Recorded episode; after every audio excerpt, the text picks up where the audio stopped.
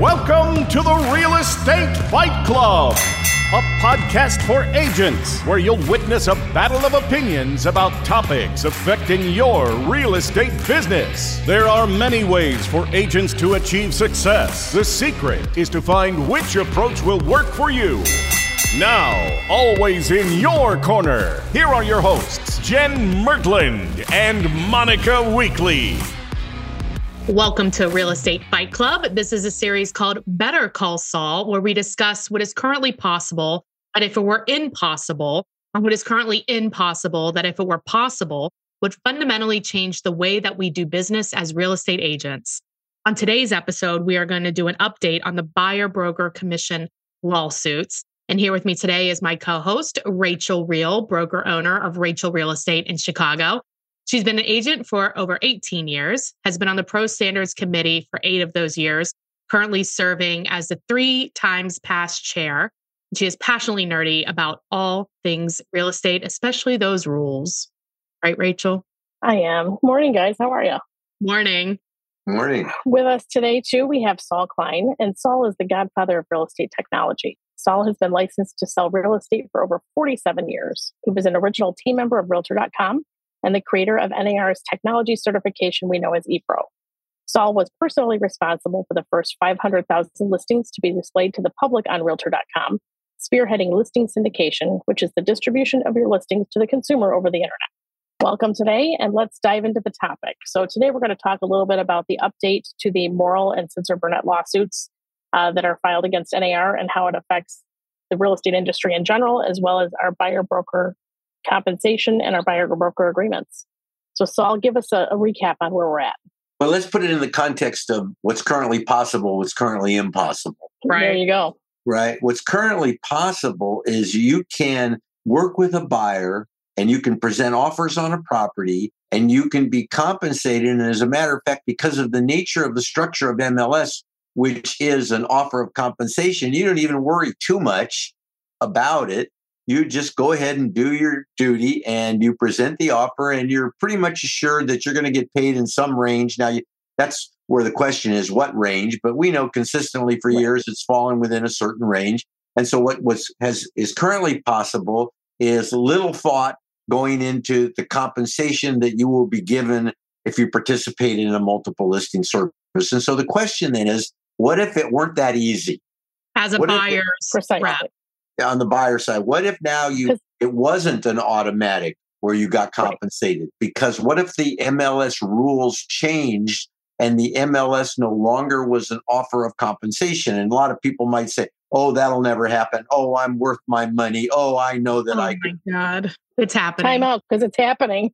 Eh, but the fact it's is, happening. it's happening. And, and Right. we can put cases out in front of people to show them it's happening. They're still in denial. They're in denial. Yeah. I- Yep. So there was something that just came down recently where it's a proposed uh, settlement. Yes, tell us about that.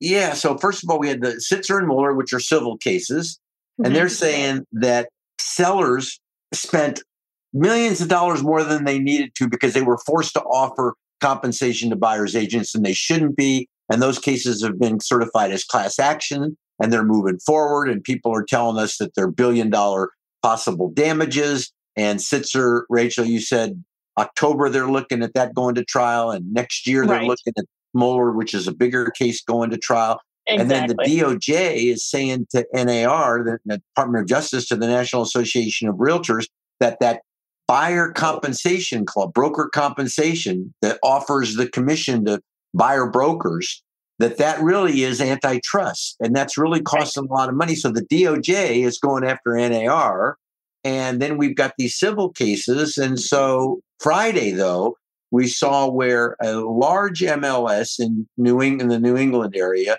MLS PIN, Property Information Network, huge. Matter of fact, I did the first strategic, facilitated the first strategic plan for MLS PIN. And I don't remember the year, but it was a long time ago. and it's a you know great, very successful MLS. They've been involved, they've been sued.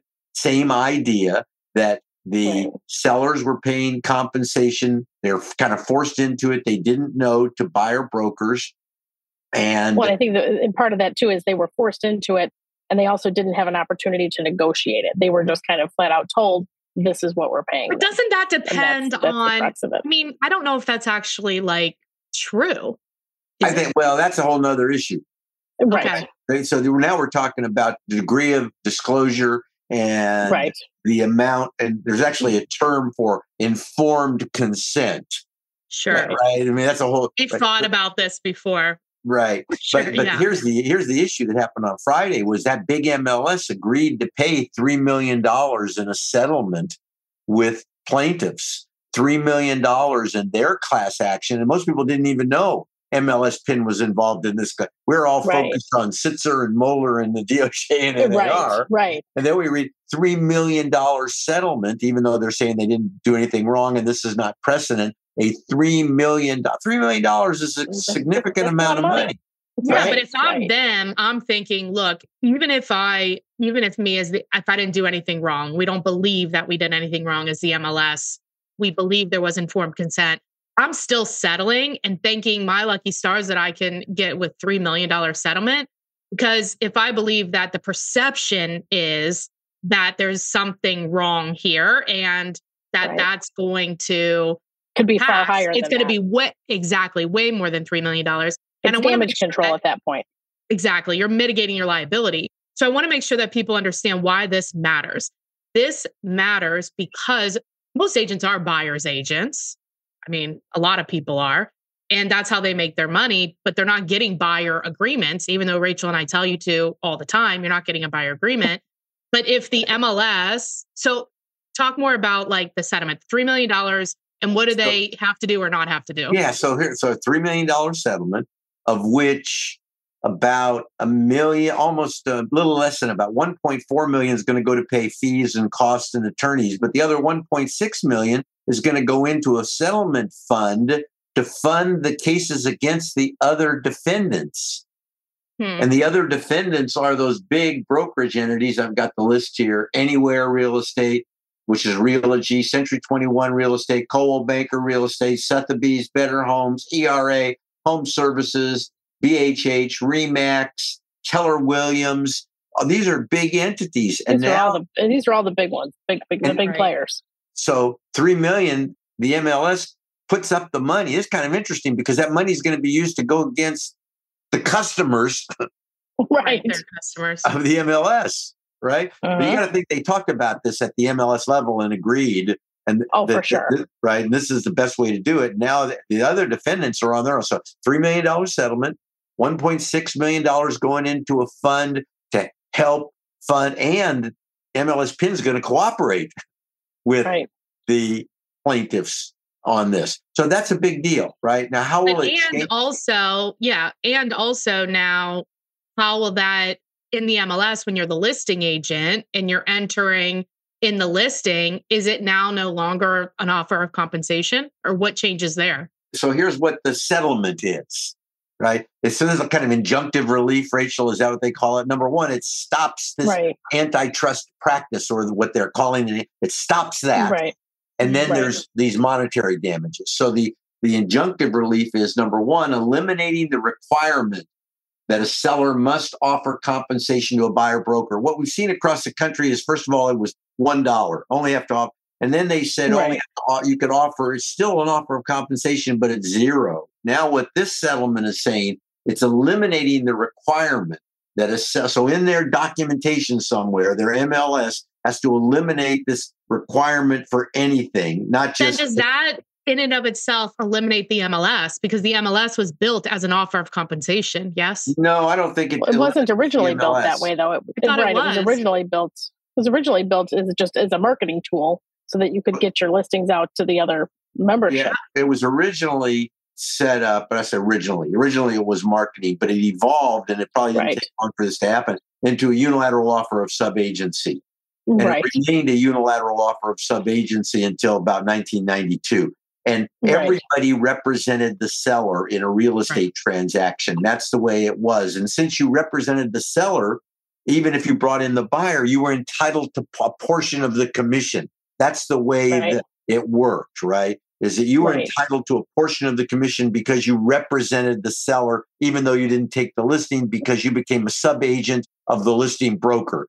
That Right. changed in 1992. They eliminated the sub agency model, and what came in to replace this to hold the compensation piece together was the offer of compensation. And so now, what this litigation is saying across the country, and we're talking about this particular case, is that's going to be eliminated from this MLS, right? So, as a buyer's agent, and I'm in this MLS, or we see this as the future, right? And there's no offer of compensation for a listing that my buyer client wants to see.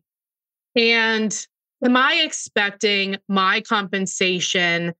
Am I expecting to negotiate it with the listing agent, So, or is it being negotiated with the seller, or am I negotiating with the buyer? so this is all going to work out over time. But back to It this depends. case, yeah, back to this case, it's going to eliminate the requirement. That doesn't say a seller can't offer Right. a Right. commission. Seller might say, "Oh? Commission also can't is not allowed to be part of the purchase contract, correct? well, that's all going to change." So, so It's all going to change. now Right. remember, this is a private, what we call a broker-owned MLS. This is not an NAR MLS. Just like Northwest MLS that changed their rules in October of last year, this is a private MLS, so they don't have to abide by the broker compensation clause. They can just eliminate it. Other MLSs can't just eliminate it if they follow the NAR model, not until NAR Right. eliminates it. So what they've done is they've said in this case, and still the mechanisms are going to take a while for people to get used to. Number one, it's eliminated. Yes. Doesn't mean that the seller can't. Now, if you're the seller, you might say, "Hey, I want you to put it in the MLS. I want to offer zero, and let's see what the market does. I'm not going to offer any Right. compensation to a buyer broker. Let's just see what shakes out here." Right. So when the agent who is tr- taking the listing, number one, no requirement that the seller pay anything. And then number two, this settlement requires the broker for the seller to provide notice to the seller that A, the seller is not required to offer compensation. You have to tell them, you have to give them notice. Now you have to know that you're not Required required, to pay a buyer. No, No, you it's don't not re- really no, have it's to not say that. necessarily required now. If you go back to look at all of the what is it? What's the the the company Rex that had all the required the, the se- over seven hundred phone calls that were listened in on, and th- that it was fodder for the whole for the lawsuits And- anyway and- because these these sellers were offering no buyer agency compensation to the buyer representative. So if you saw a list, if Saul saw a listing down the street and called me as his broker, I called Rex and said, "Hey, I'm interested in showing this property. What is the compensation?" And they said, "Well, we don't pay, but a seller doesn't pay any buyer compensation whatsoever." And then you had 700 phone calls where the buyer's agents were saying things like, "Well, then I'm just not going to show it. You have to pay it." It was a whole litany of answers, all of which were inappropriate. And most so that's part of the and problem. most agents don't even understand how this works. And when they go in and take a listing, No, they, they don't. don't. say that. They say, I'm going to charge you 6%. No, And they may or may not say, I'm going to share that commission with them. They may or may not. right, And I would bet that, right. that pretty much most people in the industry that take listings don't present this to a seller in a way that they can make an informed choice. You know what? This is a case for blowing I this whole thing up yes. and starting over. Well, that's kind of what's happening. We're just being forced Right. it. So again, back to this injunctive relief. Number one, they're saying in this MLS, there you don't sellers you don't have to pay, and you can, but you don't have to. It's not a And- requirement and- anymore. Agents, you have to tell the seller, you have to make it clear to them, a that's not required to offer compensation to a buyer broker, and if the buyer broker requests compensation from the seller, the seller can decline. Right. So you have to you have to disclose this to the you say okay now I'm going to here you're going to pay me a commission and you don't have to offer commission to the buyer agent and if the buyer agent asks for a commission you don't have to accept it. Right. You can Sure, decline. but if you're like, That's if I'm big- looking now, I only have access to like our a handful of purchase contracts. But when I look at them, it's like in all the contracts that I've seen, the listing contracts, it is laid out there. It is now. Like our, our MLS here came out with a new list, or our board came out with a new listing agreement maybe two months ago that break, broke down the commission section of the listing agreement from this much of a page to three quarters of a page. And Right. now it lists out every last thing and it forces that disclosure and conversation between the listing agent and the seller to explain every single scenario that could possibly come up and how are we going to address it. If there's no, I there's an unrepresented buyer, if there's a buyer with an agent, if there's a dual agency, if there's, I mean, you name it, they cover it So if I'm a seller, I'm going to be like, I'm not, what is the benefit of me offering this compensation? Like, why would I do that? And the appropriate answer to that would be that Mr. and Mrs. Seller, buyers don't necessarily have a whole lot of extra money sitting around to pay their buyer agent. So they may ask for you to cover part of that expense. And it's up to you whether or not you want to do that. So, and, and even this, and you're right, Rachael, now they've expanded. What they've done is given agents more tools to explain to mm, sell. Right. And when I was selling real estate, you still have you put in, I'm going to charge you a 6% commission. I'm going to have 3% listing agent, 3% selling agent, which we call the buyer's agent, selling agent, right. 3%. And most people kind of would ride over that. There was no great definition as to why that took place and why no. that way. It was, right. It was, it, was, it, it was about as quick as that. If you want other people to show your to show the property, we got to offer them something. And so I'm going to take 3% to be the listing agent, and I'm going to offer 3% to the person who brings in a buyer. And that's the way it is. And now they're saying no compensation in this particular case. But remember, there are other cases that want to drive this clause out of the NAR model as well. Right. Right. To make the compensation paid to a buyer's agent voluntary and informed by the seller. And the, the belief is this will save sellers and real estate consumers millions of dollars and the case so that means what? Somebody's going to get less commission. Yeah or i don't know that it would necessarily save consumers. Depends on which consumer you are right?